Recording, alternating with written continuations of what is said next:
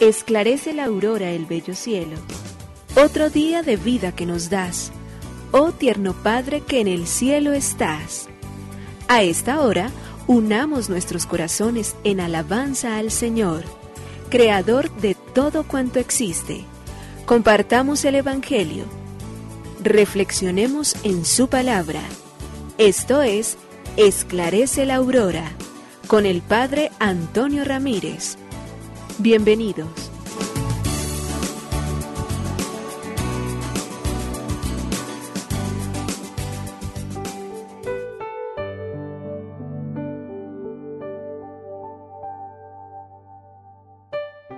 muy buenos días. Hoy es martes 19 de julio del año 2022. Aquí estamos para agradecerle al Señor esta bendición que nos regala al permitirnos nuevamente iniciar una nueva jornada, al poder encontrarnos con aquel que es vida, justicia y santidad. Oh Señor, presta oído a mi plegaria, atiende a la voz de mi súplica. En el día de mi angustia yo te invoco y tú me respondes. Qué bueno eres, Señor mirar el propio pasado y cantar un himno de acción de gracias. Por todo lo vivido, por todo lo encontrado, por las gracias recibidas. Para poderte decir que si he llegado hasta hoy es porque tú me has amado. Has colocado tu mano sobre mi cabeza, me has envuelto en tu amor y me has protegido. De otra manera habría sido imposible llegar al día de hoy, de otra manera habría sido imposible encontrarnos aquí para celebrar juntos la vida, para dar gracias a Dios, para colocar todo en las manos poderosas y benditas. Por ello, Señor, en el peligro, en las horas difíciles donde se experimenta allí la belleza de la amistad.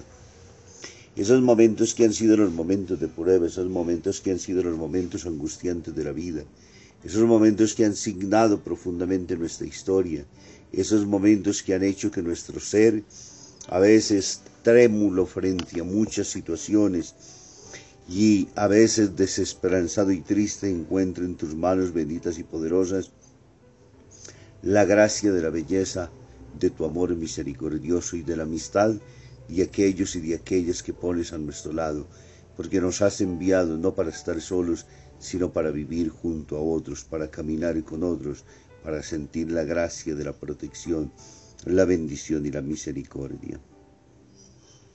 Pero quiero pedirte, Señor, que me permitas crecer en amistad, que pueda todos los días con confianza mirarte, hablarte como se hablan los amigos, reconocerte, en ella saber que fuera de ti todo es imposible, pero que contigo todo se hace fácil y llevadero.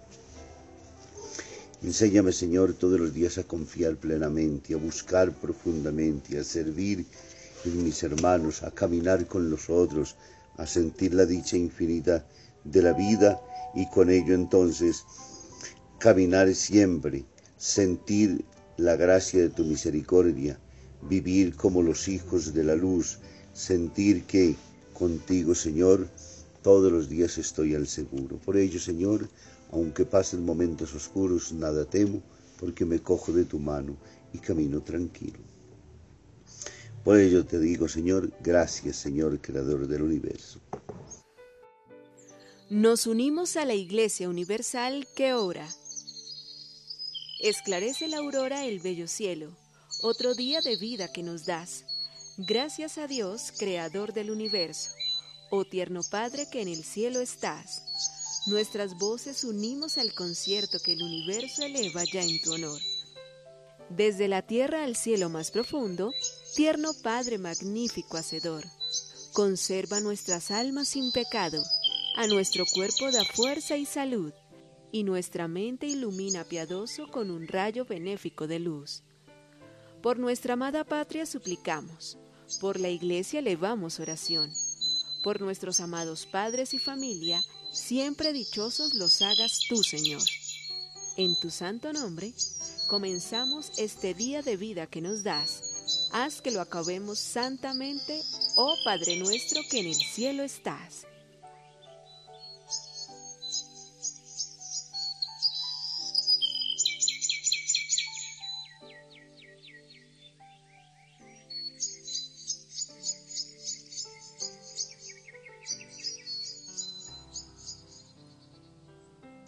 Marcha fúnebre. Está un anciano haciendo su testamento con el notario.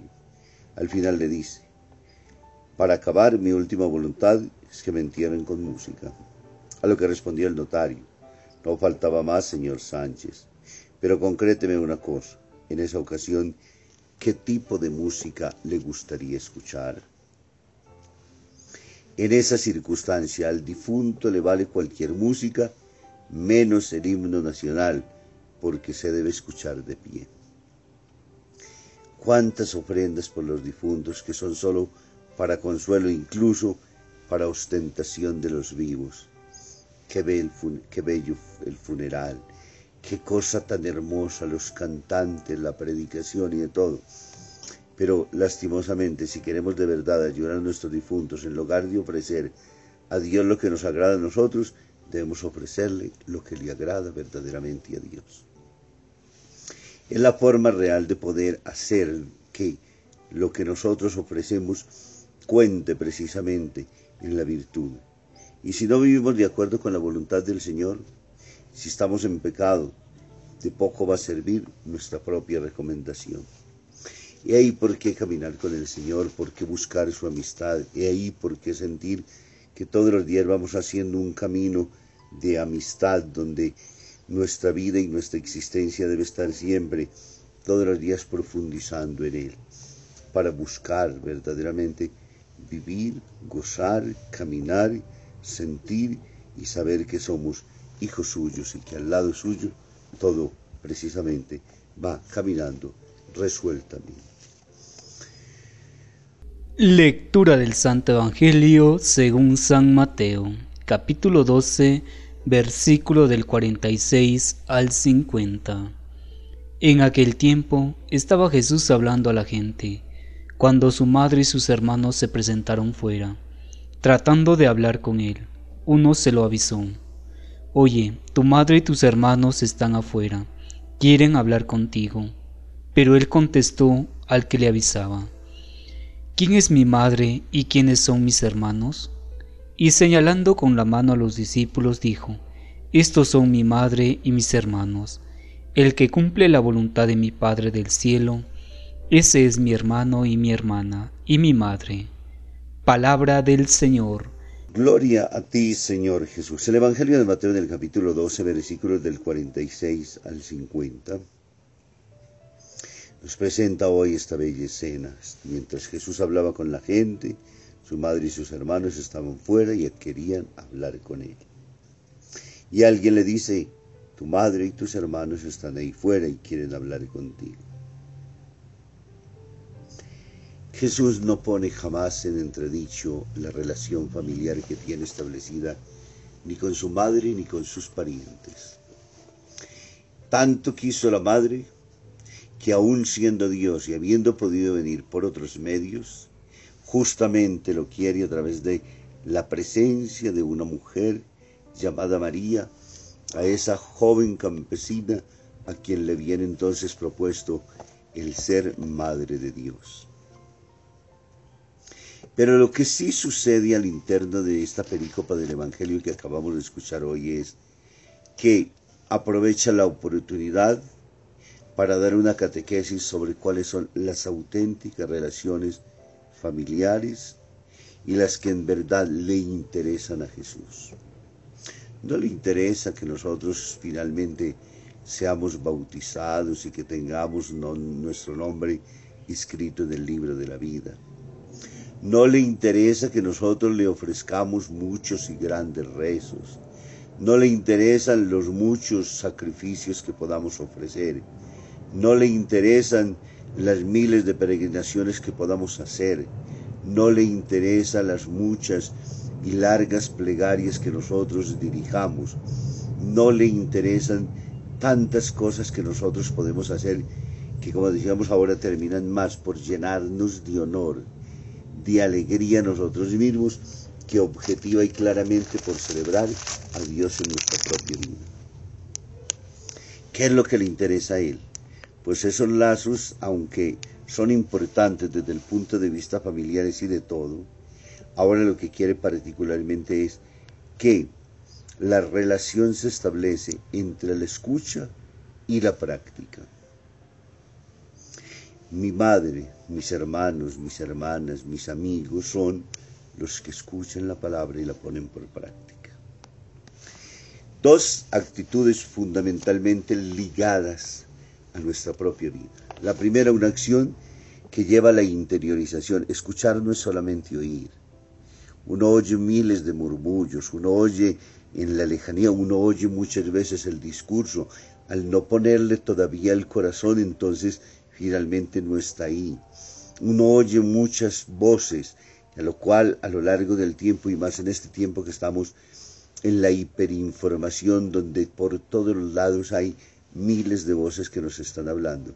Aquí hablan de una escucha atenta, una escucha interior, un abrir el corazón, un permitir que esas palabras permeen mi vida, un escuchar una palabra que me interroga sobre qué es lo que yo estoy haciendo, cómo estoy viviendo, cómo estoy caminando. De esa escucha profunda, real, de esa que marca un momento de la historia porque no me deja indiferente, sino que al contrario me compromete, es de donde nace entonces el compromiso y que entonces nos lleva a actuar como verdaderos cristianos. Esa es la búsqueda que el Señor tiene en nuestro camino, es esa la relación con la cual Él quiere encontrarnos y con la cual Él nos muestra entonces cómo debemos vivir como verdaderos hijos y cómo debemos obrar según el querer y la voluntad de Dios. Esta acción entonces de vivir verdaderamente subordinados a la lógica del reino de Dios, que no es nuestra propia lógica, que no son nuestros pensamientos, que no son nuestro mundo, que no son nuestras formas de ver y de caminar, sino las claras, las objetivas, las que el Evangelio me plantea, de las que debo permitir porque el Evangelio me libera de cualquier encierro, me libera de cualquier cautividad, me, me prevé y me apoya y me ayuda para que salga de mis propios mundos y me abra la universalidad, porque es una verdad que me hace totalmente libre, pero que pide particularmente que yo sea siempre, en todos los momentos y circunstancias, un oyente fiel que esté dispuesto a permitir que esa palabra me inquiete en mi propio ser, en mi corazón. Por ello, pidámosle al Señor que su gracia nos acompañe para que entremos a ser parte de su familia. Mi Padre, mi Madre, mis hermanos, mis amigos. Nos bendiga el Padre, el Hijo y el Espíritu Santo, el más feliz de los días hoy para todos.